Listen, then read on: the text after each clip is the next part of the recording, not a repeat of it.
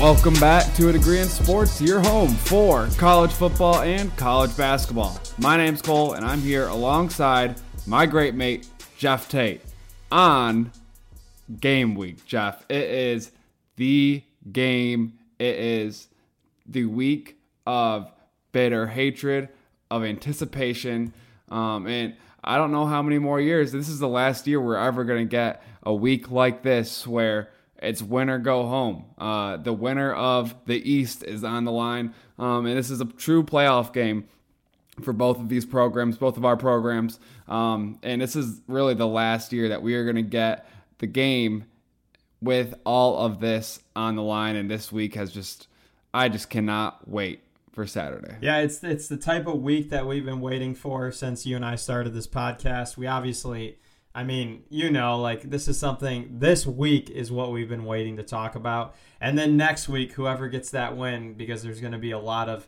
uh, talk to the other person. That's how it goes. And it, yeah, Cole, it's it is it's funny though you say that about kind of like an end of an era in a way because it is like next year um, we go to a 12 team playoff. Uh, Michigan, Ohio State is obviously going to be the same level of intensity. It doesn't matter what it mean. Like that game is always going to mean the utmost between those two schools, but it's a little different because this week is by most experts a pure elimination game. Um, crazy, crazy scenarios would have to happen for the loser to probably make the playoff. Um, you can go down the rabbit hole with that, but there's a lot of things. Um, and so, yeah, it's the last week for the East, too. I mean, Big Ten divisions are done, well, at least as we know it. Um, and it is awesome that it is game week. We're recording this Tuesday, November 21st. You guys are getting this episode a day earlier because we just have to get you guys ready. I mean, there's so much, so much to unpack in this game. And we obviously had some other games we want to talk to, but it's exciting, Cole. It's the week. It's crazy that we're already at this point, to be honest. Uh, it's, I mean, even looking at just college basketball, it's almost three weeks in, and it's like, time just flies. So you got to live in the present and enjoy these great games that we're getting. And we got the biggest one this Saturday. Yeah, I think uh, we have done as a podcast, and even for me personally, I've done a very good job of living in the moment. And I do think when you do that, it, it just flies because you're enjoying every step of the ride. Um, every I love everything about the college football season from the anticipation uh, of the prep before the season starts uh, to those early games. You're finally getting to see your team um, actually lace them up and put those pads on and go out there. Uh, to the middle where you're starting to play real teams, except for Michigan, it didn't happen until later. Um, it's the whole journey has been just so much fun uh, and living in the moment for all of it of what is a whole college football season. Um, down to this where it's bittersweet because we're so happy like that this is the game. This is the week. Um, and there's nothing that we'd rather have than to watch this game. But that also signifies uh, the end of the season. Um, but it has been a great ride and we have still so much more to learn about this college football season. It seems like they've saved uh, all the twists and turns and the big moments of this story that is this season for the end. And uh, it, it, and there's like you said uh, last week, I think seven or eight teams are still in contention technically to make the playoff. Um, so we have a lot that we're going to learn this week and next week um, before we're able to get that. And and I can't remember. I don't think we've ever had a time where we are this up in the air as who the four teams in will be. No, we definitely. I don't think have had this level of. Uh, teams in contention. We've just never had eight teams going into the final week um, with legit shots to make a playoff. And it's one of those things as a fan of obviously Ohio State or Michigan, like this is what you want.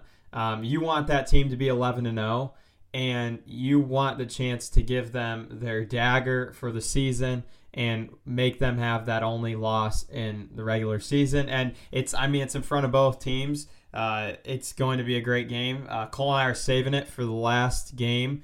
Uh, that we talk about on this episode because we're going in depth. We you will never hear as much talk about one game as we will be doing for this game on Saturday. Now, Cole playoff, we're, we are recording this a day earlier. Usually we record this Wednesday night um, of each week. And so we know now what the playoff is. And it just happened. They just announced what the playoff uh, rankings look like.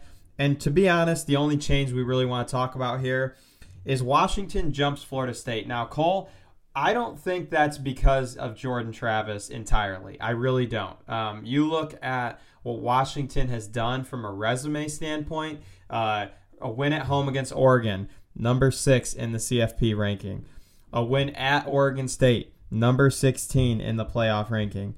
Uh, Utah did drop out, but they have a win against Arizona, who is now 15 in the playoff ranking. That's three top 16 wins. Um, and you look at Florida State, and their only win is LSU. So when looking at that, or in Clemson, I did not know, Cole. I just checked. They snuck in. So Clemson's back. So that does give Florida State two top 25 wins. But I think it made sense for them to put Washington in there just due to what they have done week in and week out. I doubted Washington pretty heavily. I just thought they would trip up, and they didn't do it. And I don't think they're going to trip up against Washington State. And they're going to be 12 and 0 going to a Pac 12 championship. And for that, I think they deserved to jump Florida State with that resume. And uh, people are going to say, oh, it's because Jordan Travis. I bet that's part of it. I do think that's the case. But I think it's more of a resume type uh, movement than it is just Jordan Travis. What are your thoughts? I don't think that Jordan Travis has anything to do with it. I do think it's all um, what Washington has done and what they just proved last weekend of not only are they a really, really good football team, they're also a really tough football team. Uh, and they're able to withstand any big trip up moment. And, and yeah, like they boosted their resume enough. They just continued to do more against better teams to where it was it, Florida State didn't go down at all. Washington just went up a lot um, after that win, and that was a big prove it win. And they they absolutely deserve it based on their resume compared to Florida State's resume. Um, I think I don't think Jordan Travis is going to have anything to do with um, their ranking because at the end of the day, for Florida State, if they were to lose a game between now and then, whether Jordan Travis was healthy or not, they'd probably be the team, the one loss team that is on the out, assuming Texas win and other things happen. Um, I think even a Michigan or Ohio State loser of this game, assuming it's close, would make it in over a one loss Florida State. Um, so whether Jordan Travis is playing or not, I think they have an equal chance of making the playoff um, just from a resume perspective because it's all in front of them. If, they, if they're undefeated conference champ, they're in. If they lose the game, they're not in. Um, and I think that's not going to happen. People will talk about it and debate it. Jordan Travis being injured um, really doesn't have anything to do with it because I think you win, you're in, you lose, you're not in. And it's quite that simple, um, especially with their resume and the way they've been looking in the past few weeks. I, I think it's that simple. And I think the Jordan Travis conversation of are they going to be in or out without him um, is just something to pass by on the news segments because I don't think it really has doesn't even matter. I totally agree with you, um, and it and it shouldn't matter because it should be viewed as how that team is, uh, just the collective work they've done and all of that, and you can't just like penalize the team, especially if they win um, the last two games of the year. I just don't think you can do that. So Cole, what I want to do is go kind of uh, we're going to do a little differently. Uh, there's not many games, to be honest, uh, to our listeners that are big ones that we want to talk about, but we want to make sure everybody is aware of how these conference championship s- scenarios are going to work. Um, and speaking of Florida State, we're going to start in the ACC. ACC is locked up. Um, there will be no result this weekend that changes who plays. In I think Charlotte is where that uh, championship game is in two weeks. Uh, it's going to be Louisville and it's going to be Florida State. Now, I do want to talk really quick about Florida State's game at Florida. So that's a huge rivalry. I mean, you can go back. I remember growing up as a kid watching Tim Tebow play in that game, all bloody, dirtied up. It was just, that's a huge rivalry. The line in this game is very interesting. It has moved a ton since it obviously opened, and that is in no uh, small part due to Jordan Travis's injury. Florida is down to a six and a half point underdog at home. Graham Mertz is out for the game, so I think that's a killer for Florida just because he has the continuity of being a quarterback, but th- or their starter. This is a big statement opportunity for Florida State. If they can go in, beat this team by two or three scores, I think that kind of silences a lot of um, the haters to Florida State. Not that, and Cole and I have all year said Florida is not uh, a good team. Like they're just not. But it's still a rivalry game. Uh, this game's for Florida to go to a bowl game, so they're playing for something. It means something to Florida, and I think this is actually going to be a pretty good game just because of.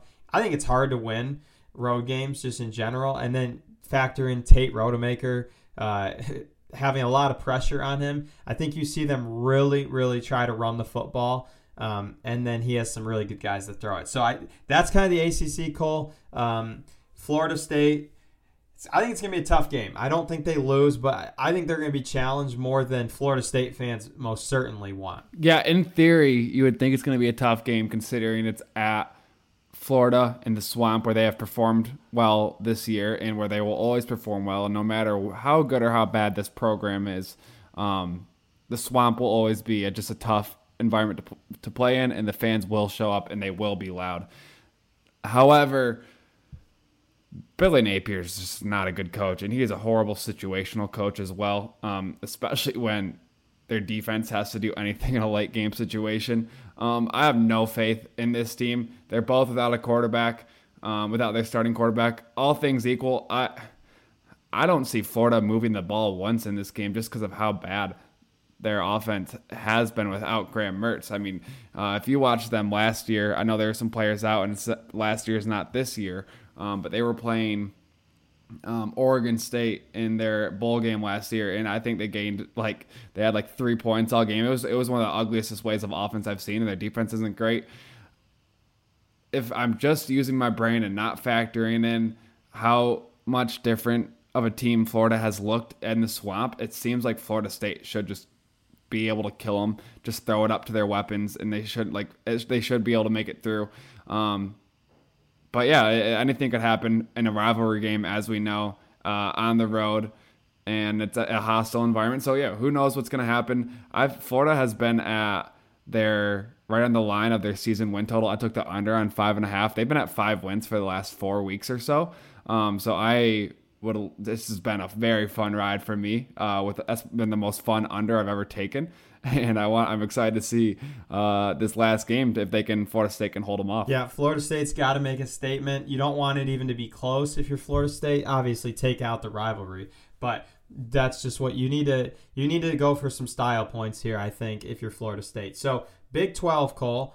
Um, this one there is quite a bit of scenarios in the Big 12. Um, Friday though, so we do have college football Thursday, Friday, and Saturday this week. Just for those of you uh, that are watching uh, or listening to this episode. Uh, Friday though, and Tuesday we have MACtion on right can't now. Can't forget about MACtion. That is correct. We don't we don't give MACtion the love it deserves sometimes. But Big Twelve, Texas they have the easiest scenario, or Texas and Oklahoma State do. So Texas plays Texas Tech on Friday night at home. Uh, they're 12 and a half point favorites. Texas wins that game, they're in. Oklahoma plays earlier in that day too at noon. If Oklahoma wins, then it goes to the next day for uh, Oklahoma. If Oklahoma loses, I don't think they're actually mathematically eliminated. I have the scenarios. It's kind of crazy. Oklahoma is not 100% eliminated with a loss, they said. I, I don't understand it, but um, that's what I don't get that. But I says in the thing I'm reading with scenarios, Oklahoma is not does not lose their chance if they lose to TCU. But I'm gonna think I think that's wrong. So I'm not fact checking that right now. But Oklahoma State, BYU, Saturday afternoon.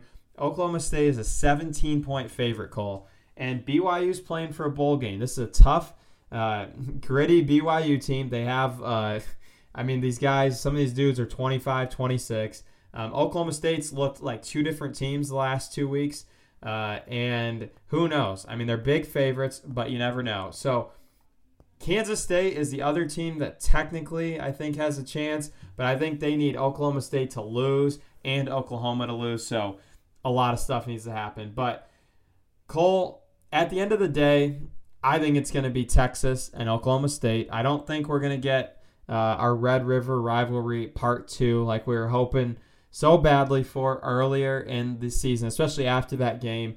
Um, I think Oklahoma does win. I think they beat TCU, take care of business hit my over uh, nine and a half wins, which would be huge.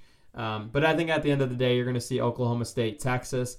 And to be honest with you, I I'm not too excited for that because no, no disrespect to Oklahoma State, what they've done this year is outstanding. There is I mean, I picked them as my surprise team. I can't claim them like Cole claims Arizona because Cole stuck with Arizona. I gave up on Oklahoma State. Um, but heck of a job from Mike Gundy. I just, from a fan standpoint, I want Oklahoma, Texas, but I think it's going to be Oklahoma State versus Texas. Cole. Yeah, I mean, I don't think we can write off. Let's say it is Texas Oklahoma State. I, I would like Texas Oklahoma State. I think that's what it will be as well. However, Texas seems like they're allergic to just, just like beating teams how they should. They have not looked good in the what like the last five weeks, six weeks. They they've been really struggling and not doing what they should do. Texas Tech is a sneaky team that at the very least has the ability to win a game they shouldn't and just to play. Uh, I know uh, Tyler Shough just uh, um, entered the transfer portal, so but that's like Texas Tech doesn't make sense. They, they could win again, doesn't make sense. Make sense, especially with the way Texas has been playing. Um, so this is such a volatile conference, and teams are beating teams they shouldn't, and it's just teams are not wanting to just step up and say I'm the top dog in this conference, with the exception of Texas, but they still, like I said, have not looked great. So I really anything can happen. This is the conference of chaos this year. Um, I do. It, it is the most likely scenario that it is Texas, Oklahoma State, uh, and then at that point, who knows? But yeah, I think really any single combination can happen here in the Big 12 this week, and I won't be surprised in the slightest, just given how these teams have shown shown up the last for the whole season, really. Yeah, and it's a good point you bring up about Texas. They lost Jonathan Brooks two weeks ago, and that's a huge loss. He all around was their best player this year, um, and that's a team with Quinn Ewers, Xavier Worthy, uh, Adonai Mitchell, like. But he's been all around their best player. Uh, they really utilize running backs. I mean, just look at last year. They had Bijan Robinson and Roschon Johnson. Those are two guys playing meaningful snaps in the NFL as a rookie right now. So I agree with that. Um, yeah, you never know, especially in that conference. I know we both have the futures on Texas, and we both had them in our playoffs. So I think deep down we're kind of hoping for that. But it also could help if Texas doesn't win and the loser of Michigan Ohio State could possibly get in, and that helps a lot if Texas does not win. So who knows? Cole put Pac 12 hat on here. Uh, you are going to go to a really good game here um, in a week and a half. I that's gonna be really fun. Uh, you're gonna be taking over the uh, Twitter and Instagram, posting some stuff, just giving you know the fans some experience of that game. And I think it's gonna be Oklahoma, or I think it's gonna be Oregon, Washington. I think I know that's who you do want. I know Arizona, the love for Arizona would be cool, but as just a person going to the game, I know you want Oregon, Washington pretty simple scenarios here. Washington and Oregon win their games, which they're heavily favored to do. They're both in. If Oregon loses and Arizona wins, then that brings uh, a lot of stuff into play.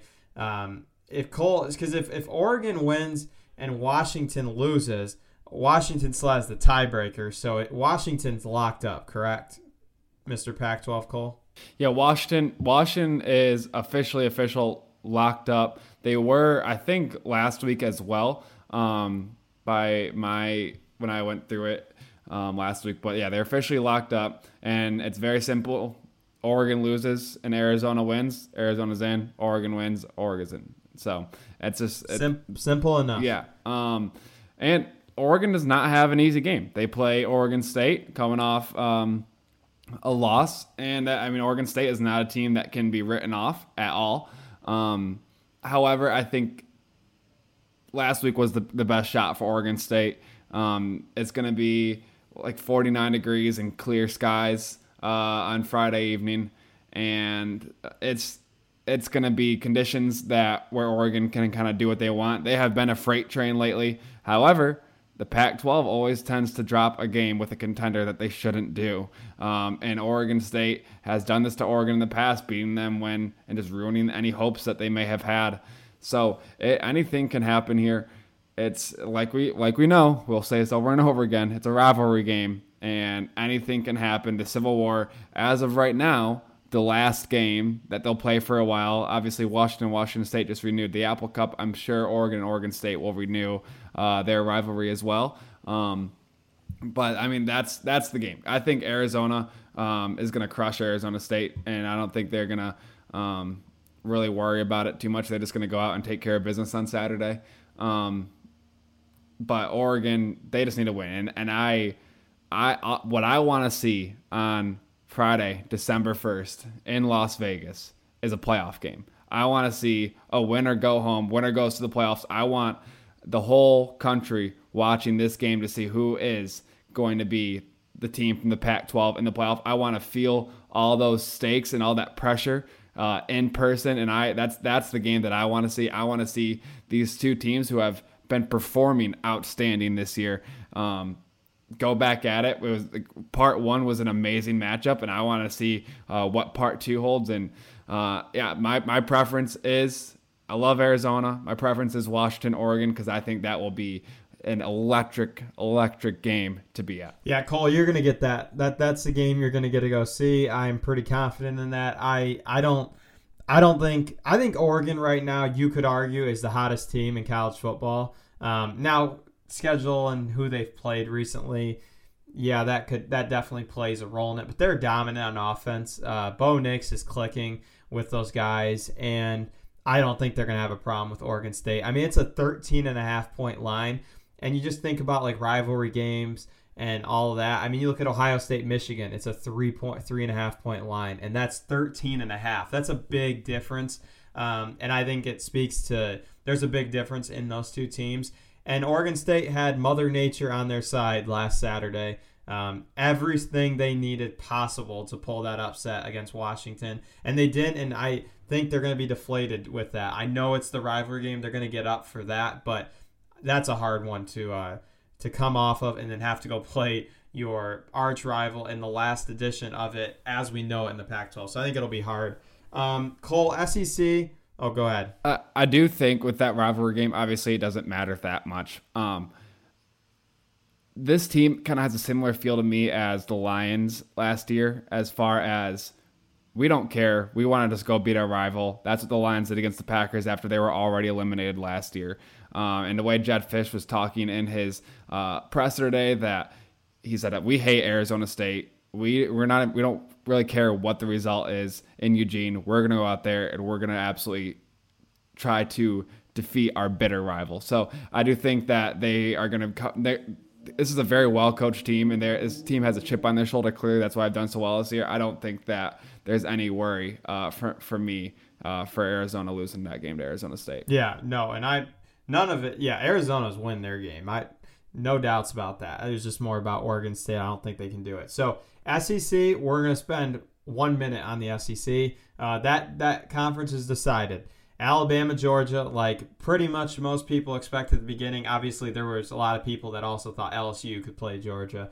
Cole is included in that, but that also was a very popular pick from a bunch of people. Um, and there's really no games in this conference that I am like, a lot of them, some aren't even conference games. Like you look at Georgia plays Georgia Tech, they're going to kill Georgia Tech. You got Florida plays Florida State out of conference. You got Bama Auburn, which yeah, there that could be a close game, but the line has creeped up in that one. I think it opened at like 11 and a half. It's all the way up to 14 and a half. So I don't think Many people think that one's going to be as close, but to be honest, that's a huge rivalry game. It's at Auburn. You never know. I don't think anything's going to really change, Cole. I don't think we're going to have any like big eye-opening results in the SEC. Uh, I think LSU plays Texas A&M. Arkansas plays Missouri. Um, anything you paying attention to, Cole, this week? I mean, that both these teams kind of have, I would say, easier games in terms of from a spread standpoint. Alabama's is a lot harder, but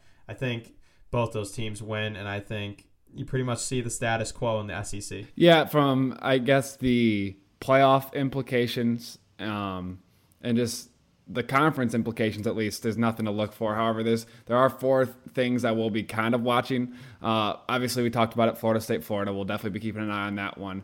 Um, on Friday, just as a fan of football, the Egg Bowl, Ole Miss, Mississippi State. That's just a fun game every year. Thursday. Uh, oh, sorry, it's actually yeah, Thursday. Thursday, yeah, it's on Thursday. Um, Ole, Mississippi State. Miss has been better the past few years. Mississippi State always finds a way, um, at least when they were under Mike Leach, um, to come and win this game and just and it was almost like Michigan State um, over Michigan, just like when they would be the worst team, but they would come out and get that win, and they would just care and want it more and fight harder. That seems to be like Mississippi State seems to have Ole Miss's number. It's a rivalry game, so uh, there is.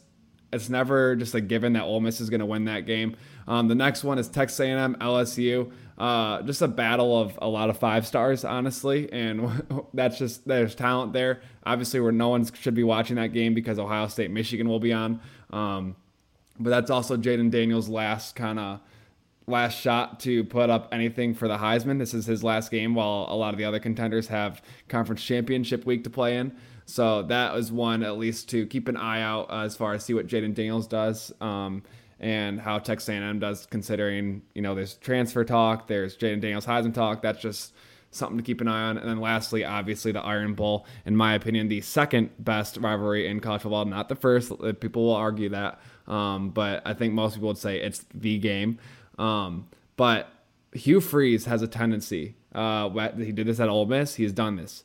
He loses bad games, but he also will pull out some giant wins against teams like Alabama in the past and, and the big dogs. And this just would seem like the most Hugh Freeze team ever.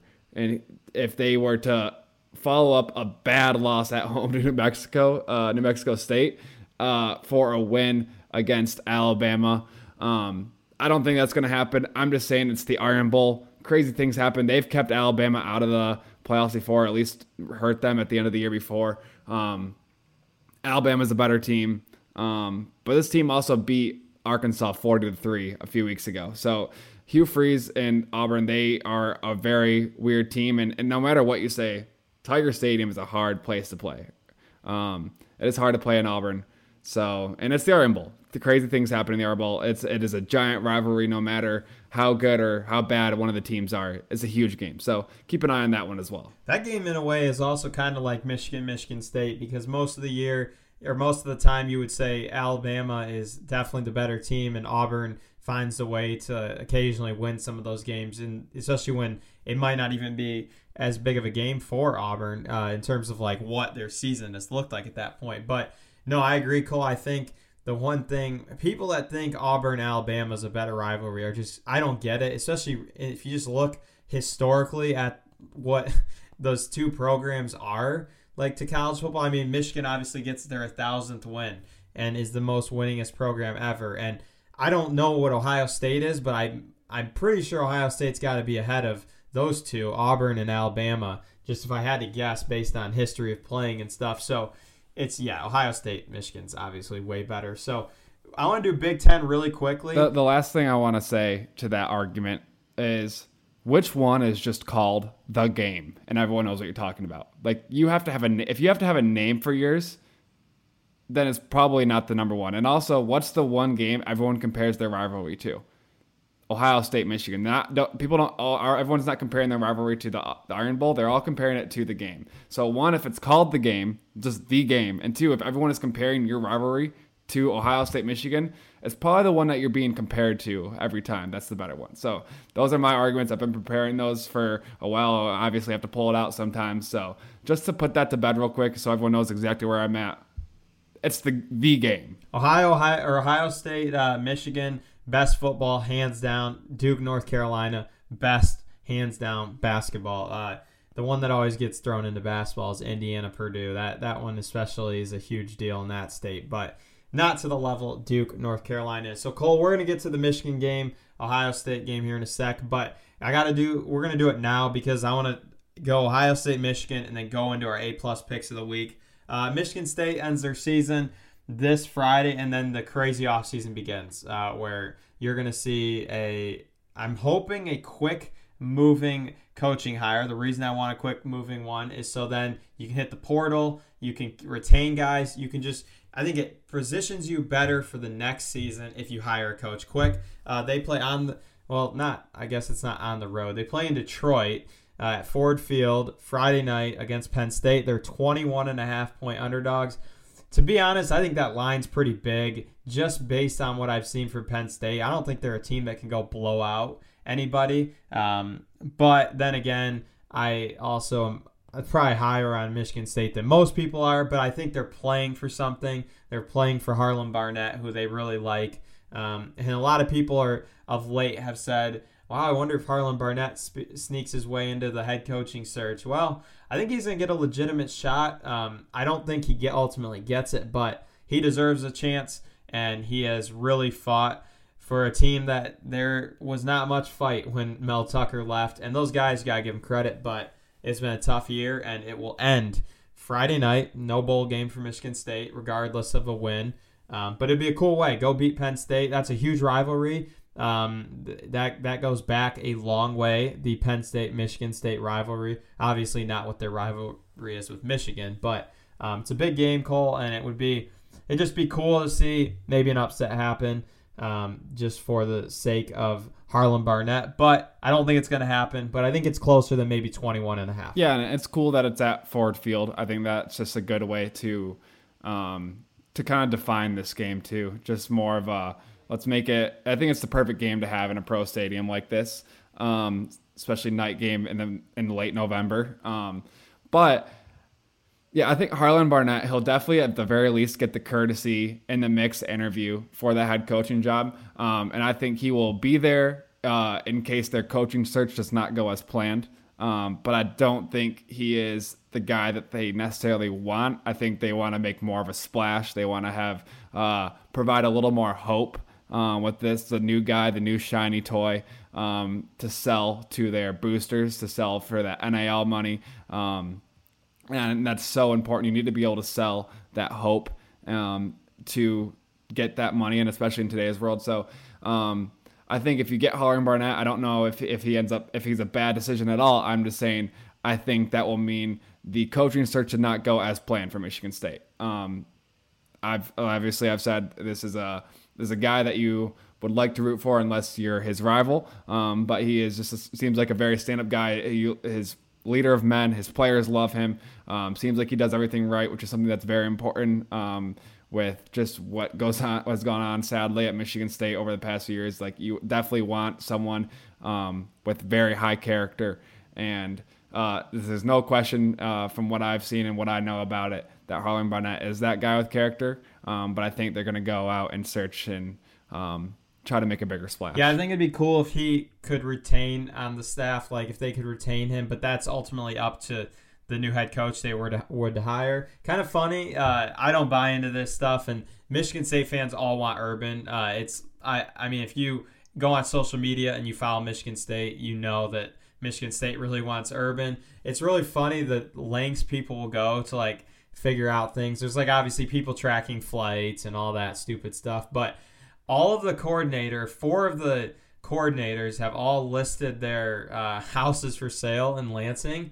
Uh, Michigan State coach is the only one that hasn't. Is their defensive coordinator Scottie Hazelton, and every time Urban has to come to a new staff, he's retained the defensive coordinator. So all these people are going nuts, and it's, it's just kind of funny. It's just just for some fun, you know, for the off season and uh, basketball will pick up here for them, and then they won't worry about it. But it's just kind of funny. So Cole, it is the greatest time on the podcast. We are here to talk the game.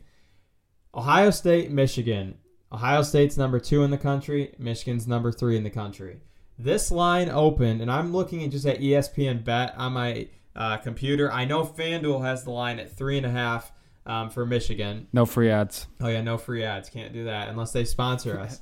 but ESPN Bet has the line opening at five and a half. It's down to three on ESPN Bet. So m- money is moving in on Ohio State Cole. Now I have never done the research ever to like correlate like if that ever means anything in games because there's so many games and markets move and I'm not gonna spend the time. But it seems like it was trending up towards Michigan middle of the year. Uh, Michigan, I think, because I think it opened when you and I talked about this beginning of the year, I think it was Michigan two and a half.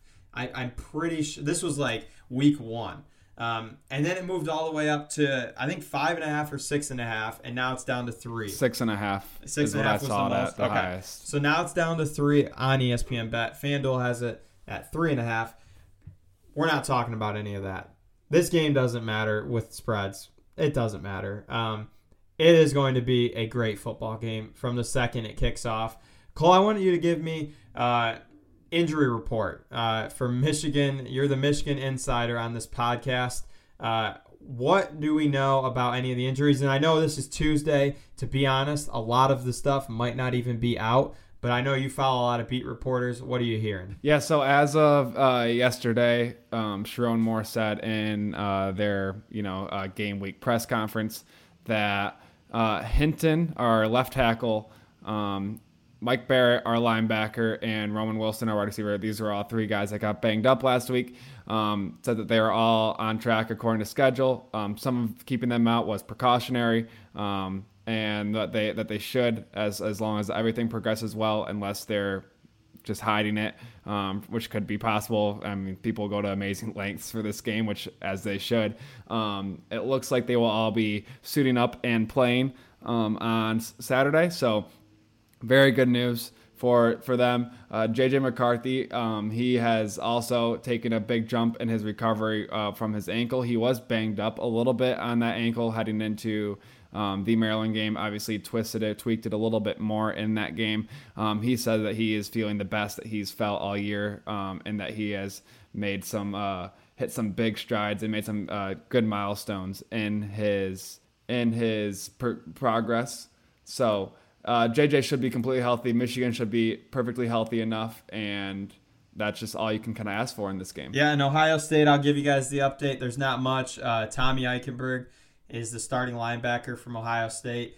Uh, basically, what I read into it is they held him out of the uh, game against Minnesota last week, just precautionary, kind of like Cole mentioned with Michigan. So I there's no major injuries whatsoever for Ohio State, and that's the way we want this game to be. Um, obviously, JJ does have the little ankle problem that Cole's talked about. McCord got hurt three weeks ago, rolled his ankle pretty good. There, none of these dudes are 100%. It's just the fact of the matter. I mean, uh, you're you've played a grinding 11 game season already. It doesn't matter. These guys, these these these both of these teams know what this game means. Uh, you don't have to go in there and extra. You external motivation is not a thing for this game. Like this game is all in that locker room. It's a lot of motivation for Ohio State. They've lost two straight. Uh, a lot of these guys on this team have lost to Michigan, and it's a team that it's a program that had not had many of those guys that had lost to Michigan, and two in a row. And in this series, for how talented Ohio State is, is not good. And so you have to you have to you can't need you don't need external motivation whatsoever for this game you get a chance to end the streak in michigan's house um, and you get a chance to basically go to a playoff with the win and you get to prevent a team from going to the playoff. It's the same thing for michigan. Like that they're, they're all the like the stakes of this game are it, like you, there's not bigger stakes. Like there there can't ever be. Like it is for a playoff. Yes, they have to go beat Iowa the next week, both of these teams, but it's that big of a game, and it's it's a weird game from coming into because usually Cole, I am like sitting here, even the last two years, and I'll tell you this, and you know this because I talked to you about the games. I'm like Ohio State's offense is so good they're going to be able to move it against even how good Michigan's defense is because Michigan's had an unbelievable defense the last few years obviously when Don Brown was there, you knew that they might be good every other week, and then they play Ohio State, and they're not. Well, they're different. They're, I mean, they had Will McDonald. Is that that's his name or Will uh, or Mike? Mike Mike Mike Macdonald. Mike Macdonald. Okay, and they had him, and now they have Jesse Minter. These are completely different defenses, uh, and they are way better defenses than what Don Brown put out on the field. And I always was like, oh, Ohio State's offense is just way better. They'll figure it out. Well, they did the last two years, and now Ohio State's offense is not better. The reason I am still optimistic is the defense for Ohio State. That's not something I don't think they've had. Um, Jim Knowles, year two, I think you just see a lot of growth. The thing that killed Ohio State last year, we know, big plays. Uh, I mean, you guys had at least, I mean, if I don't have the stats up, but you had at least four touchdowns of over 50 yards. Like, I might even be five touchdowns over 50 yards. I know for a fact your screen pass went for a touchdown. Donovan's two touchdowns. And I think your tight end had one, but I don't know if that was 50 yards, but it was a big play nonetheless. So JJ had play. one down the sideline. Um, okay. Pass that was like. I know it was around like on it. Yeah. 40, yeah. 50, whatever the case yeah. is. Big plays is what Ohio State's given up. I don't have the exact stat up in front, but I believe when I was watching the last game, Ohio State is top three in the country in 20 plus yard plays given up. Like at they've given up the least. They're trying to take away the big play. Now, it's a lot easier to do that when you're playing the teams they've played. Now you play against a Michigan team with two running backs that can hit the big plays. Obviously, Donovan Edwards is more of the big play running back than Corum is, but it's just it's going to be a chess match the whole game because of what these two teams are and it's just going to be awesome, Cole. I'm going to get another say in a minute or two, but I'm going to let you go. I just there's so many like interesting little battles in this game.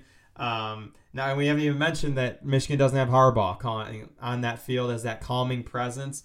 Um, but these guys love Sherrone Moore, and I don't think it's a massive drop off. Obviously, it, for those that say it doesn't matter that Harbaugh's on the sideline, I don't agree with that because I think your head coach does matter, and Harbaugh's personality and his relationship with McCarthy. That's a big thing in a big game. So that's that's my uh, first take on this game call. Yeah, it is. First of all, you're right. That absolutely matters. Um, if you just look at the three games, um, this could just be an anomaly or whatever. The three games that Sherrone Moore has been the head coach have been JJ's worst games. Bowling Green, where he had three interceptions, or two, I think it was three, and then um, Penn State, where they didn't throw the ball really much in, in the second half, and then um, not I mean not at all in the second half, and then against last week against Maryland. Those are the three games Sherrone Moore has been the head coach for, and those are the three games JJ has played the worst. Um, I I'm not saying that. Um, I don't. I guess I'm saying I don't know if if there's correlation there, but um, it's something to keep an eye on for sure. Um, and it's Sherrone Moore will continue to get more comfortable and they'll continue to figure out. And Harbaugh, he watches the games, he's at practice. He will continue to evaluate, see what's working, what's not working. Talk to JJ, talk to Sherrone Moore, talk to his coaching staff, and I'm, um, they will be prepared. It does um, mean a lot not having your head coach. Um, I mean, look at uh, you have a guy on the sideline making those big decisions. You want the guy who has made those decisions in the Super Bowl, made those decisions uh, in Rose Bowls with Stanford and just in big games with Michigan. He has the experience, he has uh, the resume, he has the confidence where when there's a decision to make, you look at the guy who has done it for years in the biggest of stages. Um, and just that that confidence that comes from having that guy that that matters a lot. Those decision makings, you obviously will always want the guy who has been to a Super Bowl before and has won at every level um, help like be making that final decision. So that definitely matters a lot. Um, but no matter what, there's there's still no excuses. This is the game. Like you still have to show up. Um, there will be no excuses from that point of view if um, if Michigan is to lose this game. Um, but likewise, I almost think there's more pressure. I would say on Ryan Day. I mean, he he's not. Um, there's not. It's not his fault. Obviously, it's just. But it is what it is. It's the fans in Columbus and the Ohio State fans everywhere will be you can't even beat Sherrone Moore. What are we doing? Like that's just the narrative that will come out. Um, so this is even bigger. Ryan Day has to win this game. Um, Ohio State. Now moving on to more the actual game. Um, Ohio State, their defense is a lot better than it was last year. Um, but they they were better last year than they were the year before. Um, they were tougher last year than they were the year before, and um, this is a big moment for their defense to prove that last year was an anomaly because Michigan was when they had Don Brown, they were dominant in the uh, the, the other games when they had the, just the better athletes and, and than the guys they were playing. But then when they get to the game, Ohio State would do whatever they want. They would just expose that aggressive defense. Um, Michigan already played an aggressive defense in Penn State and didn't really throw the ball much on them. So um, there's that. But Ohio State has to prove it from allowing those big plays last year. They they just have to. There's always going to be that thought in the back of, of of my head and of your head, I'm sure, of every Ohio State fan's head of can we stop the big play? Like they have to prove it still uh, in a game where they're playing the best athletes and the best team they'll play all year, um, assuming uh, all regular season. So that that's a big thing that you're looking for is to see have they made those adjustments or is that style of defense that kind of like Don Brown had where it works against every team you're more talented than then you get to one they can just scheme up touchdowns and big plays against you. So that's a big thing to look at um, offense defense. And then uh, flipping the side Michigan's defense has turned into um, a bend don't break defense since Don Brown and that is what has really been the key in helping us win the game is Ohio State has driven. Obviously, they're always going to score touchdowns. Um, we'll see about this year. Just given, like you said, this is uh, one not the best offense compared to recent years. Um, still a good offense, is not compared to what they have been. Um, and holding them to field goals on those drives, and that's something Ohio State has wasn't necessarily used to, especially in the game. Um, so can Michigan continue their success? These are two elite, elite defenses. Like this could be a very low scoring game because these are amazing defenses who have proven it all year.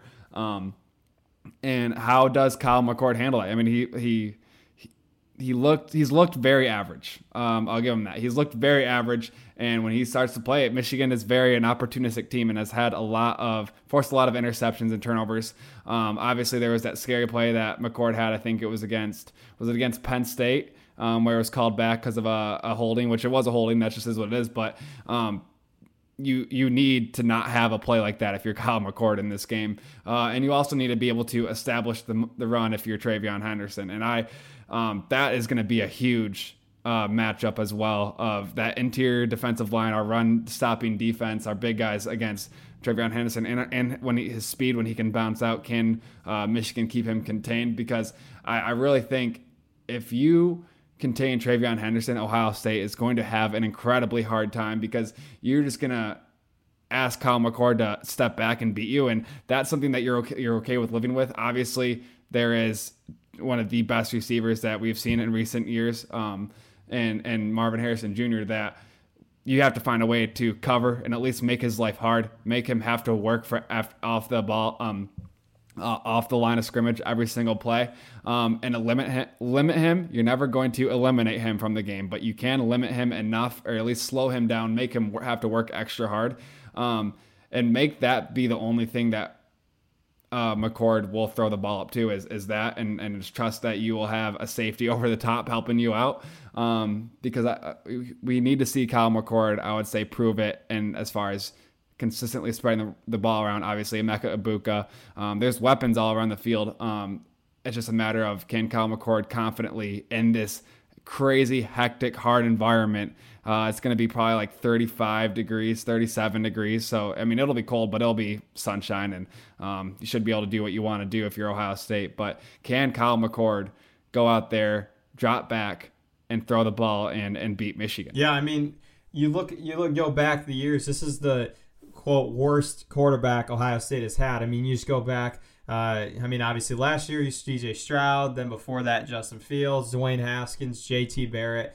I mean, you go down the list; those quarterbacks are all better than Kyle McCord is. Um, now, I do think the one thing that those teams have not had is a defense that Ohio State does have this year, and I think like Cole, I mean, everything Cole just said is accurate. Um, what I want as an Ohio State fan is Ryan Day to be like he was against Georgia. Um, that is the ultimate Ohio State fan. Uh, what they want out of this game. Ryan Day in the Michigan game was very conservative early. Um, and they let a team that was great stay in the game, and then Michigan just hit, and they hit, and they hit. And if you don't, if you call aggressive plays early and don't play like that, it helps a lot in those games because yeah, if you maybe I'm saying you get up 10 points, that's a big difference than getting up 3 points. And I think Ohio State fans just want a dominant, uh, aggressive Ryan Day calling the plays like he was in Georgia, where he was just airing it out. Now, the problem is he doesn't have the quarterback he had in that game. So that's a fair point, and that's a very valid point. Um, what I really like, though, and I'm confident with, Ohio State has been trending up offensively. Now, yes, opponent they don't, that does matter. That is a thing that they're not playing as good of a team as obviously they're playing in Michigan on Saturday. But they're starting to run the football. Henderson's looking better. The offensive line was a real struggle early in the year. The continuity of all five of those guys playing every snap this season together, that helps, especially going into a game on the road against, I mean, the best environment they're going to play in hands down this season.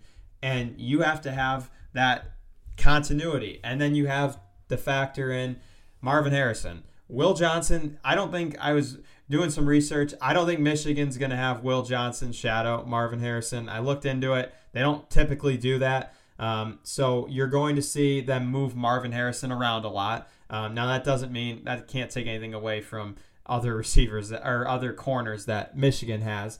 Um, but I really think you're going to see a lot of Cade Stover and Emeka Egbuka. Michigan's going to find a way to slow down Marvin Harrison. I don't see him going for like over 100 yards unless he's hitting big plays. Um, I don't see him getting like 11, 12 catches for like 180 yards and stuff. Like I just, I think Michigan's too good and they're going to scheme to take him out. So you're going to need Cade Stover, Emeka Egbuka, uh, Julian Fleming. He made huge catches in the Notre Dame game down the stretch.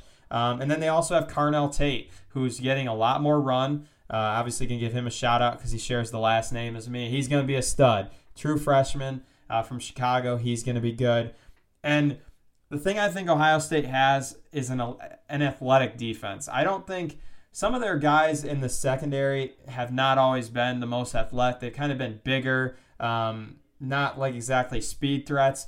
Uh, you look at Pete Warner, uh, who is not always the fastest guy. Tommy Eichenberg isn't, but Steele Chambers is a very athletic guy. Um, and I think that defense is just more athletic.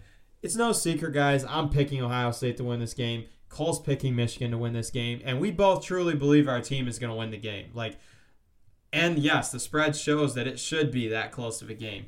But I think it comes down to an aggressive Ryan Day and a Kyle McCord that doesn't turn the football over. If Kyle McCord throws interceptions, the game is over. Michigan's winning. There is no scenario where if Kyle McCord is turning the ball over, that Michigan win or Ohio State wins. And Michigan has done a great job turning them over. I have the stats up. Both these teams are giving up less than 10 points a game. That's insane for an 11 game season. For those of you that I know it's the Big 10, I know the Big 10's down. That's still insane, especially given the fact that yeah, Cole's talked about Michigan.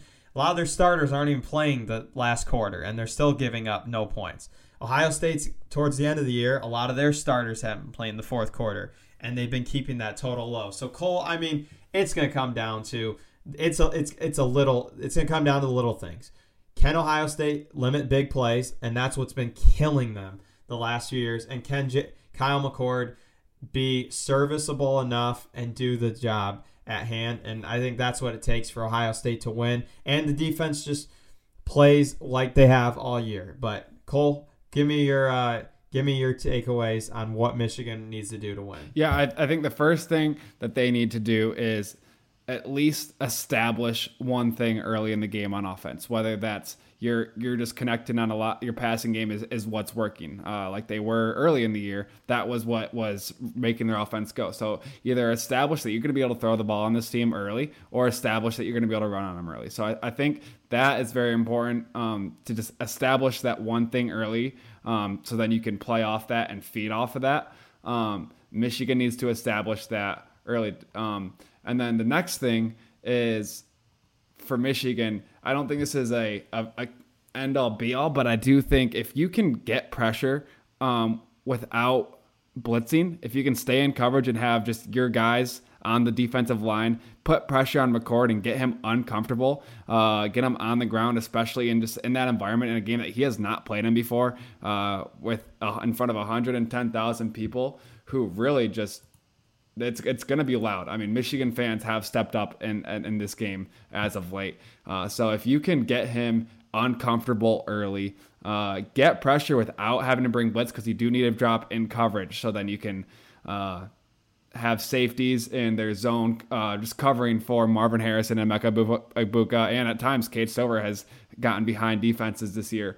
Um, So can that those big guys up front uh, and on our edges make McCord uncomfortable? Those are the two things to me. Establish one thing on offense early um, that you can then play off of, and then once that is established, can you on defense just make McCord uncomfortable and don't let them establish anything? Yeah, see, I told see this is good analysis from both Cole and I. Like there's there's not bias in this. Like it we know what we're talking about. We've watched these teams play all season.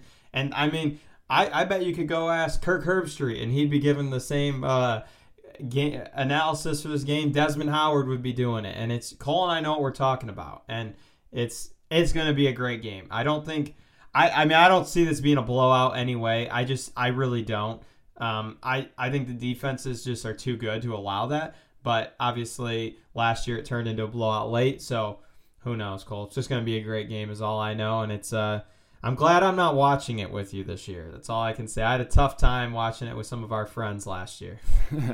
yeah, they uh, they they told me that they are they're trying to get you to come this year. So uh, I told them that they they don't have a chance. No but, chance. Um, that I'd put a good word in. Uh, and I don't think that's gonna happen. Um, but yeah, it's it says, like I said earlier, it's the last time that these these teams are going to play each other with this on the line. Because next year, um, obviously, the 12 team playoff. Also, there's no division, so they could technically this could be part one um, next year, and then they could play each other in the very next week in Indianapolis. So um, it is it, a lot. A lot can happen uh, over the next few years, but all I know is this year is the last year, um, at least for a good long while, maybe forever, that we will ha- be able to have this at stake where it's really everything is on the line. Um, and it's just, you have to enjoy it. We, we thought that maybe last year was the last because, you know, you can never take for granted having two 11 and 0 teams. You can't just assume that's going to happen every year. But uh, we are back again this year, two 11 and 0 teams. And um, it is the best rivalry uh, in college football. And obviously, because of how close we are to it, in my opinion, all of sports. Love it. I love it. Cole, let's let's wrap this episode up with our last uh, regular season A plus picks of the week. Uh, you come in at 26, 30, and 1. Hey, if you go 5 and 0 this week, you would have and you'd end the season with a winning record. Uh, I I'm at 32, 24 and 1, so I'm good. Not to not to brag, but I'm I will if I go 0 and 5, I'll be good. So Cole, start start me off. All right, so the first game I'm going to go to is just the team that has really helped me cover my butt all year and made me look good. Give me Arizona minus 10 and a half. I kind of mentioned it earlier. Um, this team is going to come in ready to play. So yeah, Arizona minus 10 and a half against their bitter rival, Arizona State. Yeah, that line's too low. Uh, I will be betting that on my own. Uh, I'm not going to pick it on the podcast, but I will definitely be betting that. I'm going to start off with a team that has just helped me all season long. I think if I go back, I think I've probably won every time I pick this team and when they're involved. Uh, and that's Iowa. Give me Iowa plus two and a half on Friday at Nebraska. Uh, I don't know why they're the underdog. I know this rivalry is a huge deal, but I don't know why I was the underdog. So give me Iowa plus two and a half. I'm gonna go with Virginia Tech minus three versus uh, or at Virginia. Um, Virginia Tech has just shown this year, I think, to be the better team. This is a big rival. Um, and I, I, do think that I, I think Virginia Tech is has really improved over the year, and I'm just leaning Virginia Tech. All right, well, I got to do it. I don't know if Cole's doing it, but I'm going to do it. Ohio State plus three and a half, and that's what FanDuel has it at. I know I said ESPN Bet had them at three. I just checked, and they were at three and a half. Um, so give me Ohio State plus three and a half. You got to pick it. Am I allowed to take the minus uh, three. We, we go. We've gone by FanDuel all year. If you can, if FanDuel says minus three. All right. Okay. All right. Give me nope. Michigan minus three and a half. I don't need the point. I don't need the extra half point. all right. Cole, we both. This is something I'm not gonna bet. Also, uh, I'm, I'm that's what I'm gonna bet. I'm saying uh, the under in this game. Um, I hopefully you don't have that pick. I'm not taking anything away from you, but I think under 46 and a half points just with these two de- defenses. If I wasn't close to this game and just know it like I do and tainted um, just by it, um, I think the under with two top 10 defenses, uh, 46 and a half points is a lot of points for this. Um, And so I think I would just I would I would look into that if you're an innocent bystander uh, participating in this one. I'm gonna go North Carolina minus three at North Carolina State. Big rivalry game for them, and I think you see Drake Maye go out with a bang in that rivalry game. So I got UNC minus three. All right, I have Marshall minus two and a half at home against Arkansas State. Arkansas State is a little inflated after uh, their 70 point win last week, uh, which made me look bad against Texas State. Um, but yeah, I'm, I'm taking uh, Marshall minus two and a half at home. I'm going to stay in the Big Ten because the Big Ten has been profitable for me. Wisconsin, Minnesota under 41 and a half points. I don't think these offenses are good, and I think their defenses are good. So 41 and a half is a lot of points. So give me the under in that one. All right, my last one is a team that has been very profitable for me this year um, against a team that has not been as profitable as of late. Give me South Alabama minus five and a half at Texas State. Um, I, Texas State, I think, is, was a little overinflated, and even in my head too after the Baylor win. Baylor's not that good of a team, um, I think South Alabama is a very good team, and I think that is not enough points. And I'm gonna do something I shouldn't do because of if they lose, I'll be double pissed because I'll lose a future. But I'm gonna take Oklahoma minus nine and a half against TCU. I think they're a better team by a lot, and I think they win by two touchdowns. So give me Oklahoma minus nine and a half. So this will wrap up our week 13 of A plus picks of the week. Cole, it's going to be a great game. It's going to be a great weekend. Uh, we're going to have a great re- reaction episode. Uh, it's obviously one person's going to be very, very happy. The other person's not going to be very happy. Uh, for those of you just sports fan, really good college basketball this week, um, and even continuing into next week. Um, Cole, any final thoughts? A lot of good basketball. Uh, eat your turkey. Just get, give yourself your casual sports viewing unless you're a Lions fan for the beginning of the day and watch your just watch these tournaments watch these great college basketball games especially uh, the battle for atlantis um, watch these casual uh, midweek or late week uh, college football games, whether it's Nebraska, Iowa, uh, the, Egg Bowl, and Ole Miss, Mississippi State. These are all these these are all just for me synonymous with Thanksgiving. It's all part of the vibe, and there's something so enjoyable about it. Uh, throw a little money down on those games. Just get yourself into it a little bit. Um, it's it's all part of the season. Be be thankful that uh, we still have a full slate of college football this week. And Jeff, I am thankful that it is that we get to have the game uh, that it's 11 and 0 versus 11 and 0. Everyone in the country would love to be part of this game, and we are so lucky that we get to be fans of teams that are in the biggest rivalry in all of sports. Jeff, I hope your team gets absolutely killed. I hope Ohio State um, just gives up 15 big plays. I hope Michigan absolutely throttles them.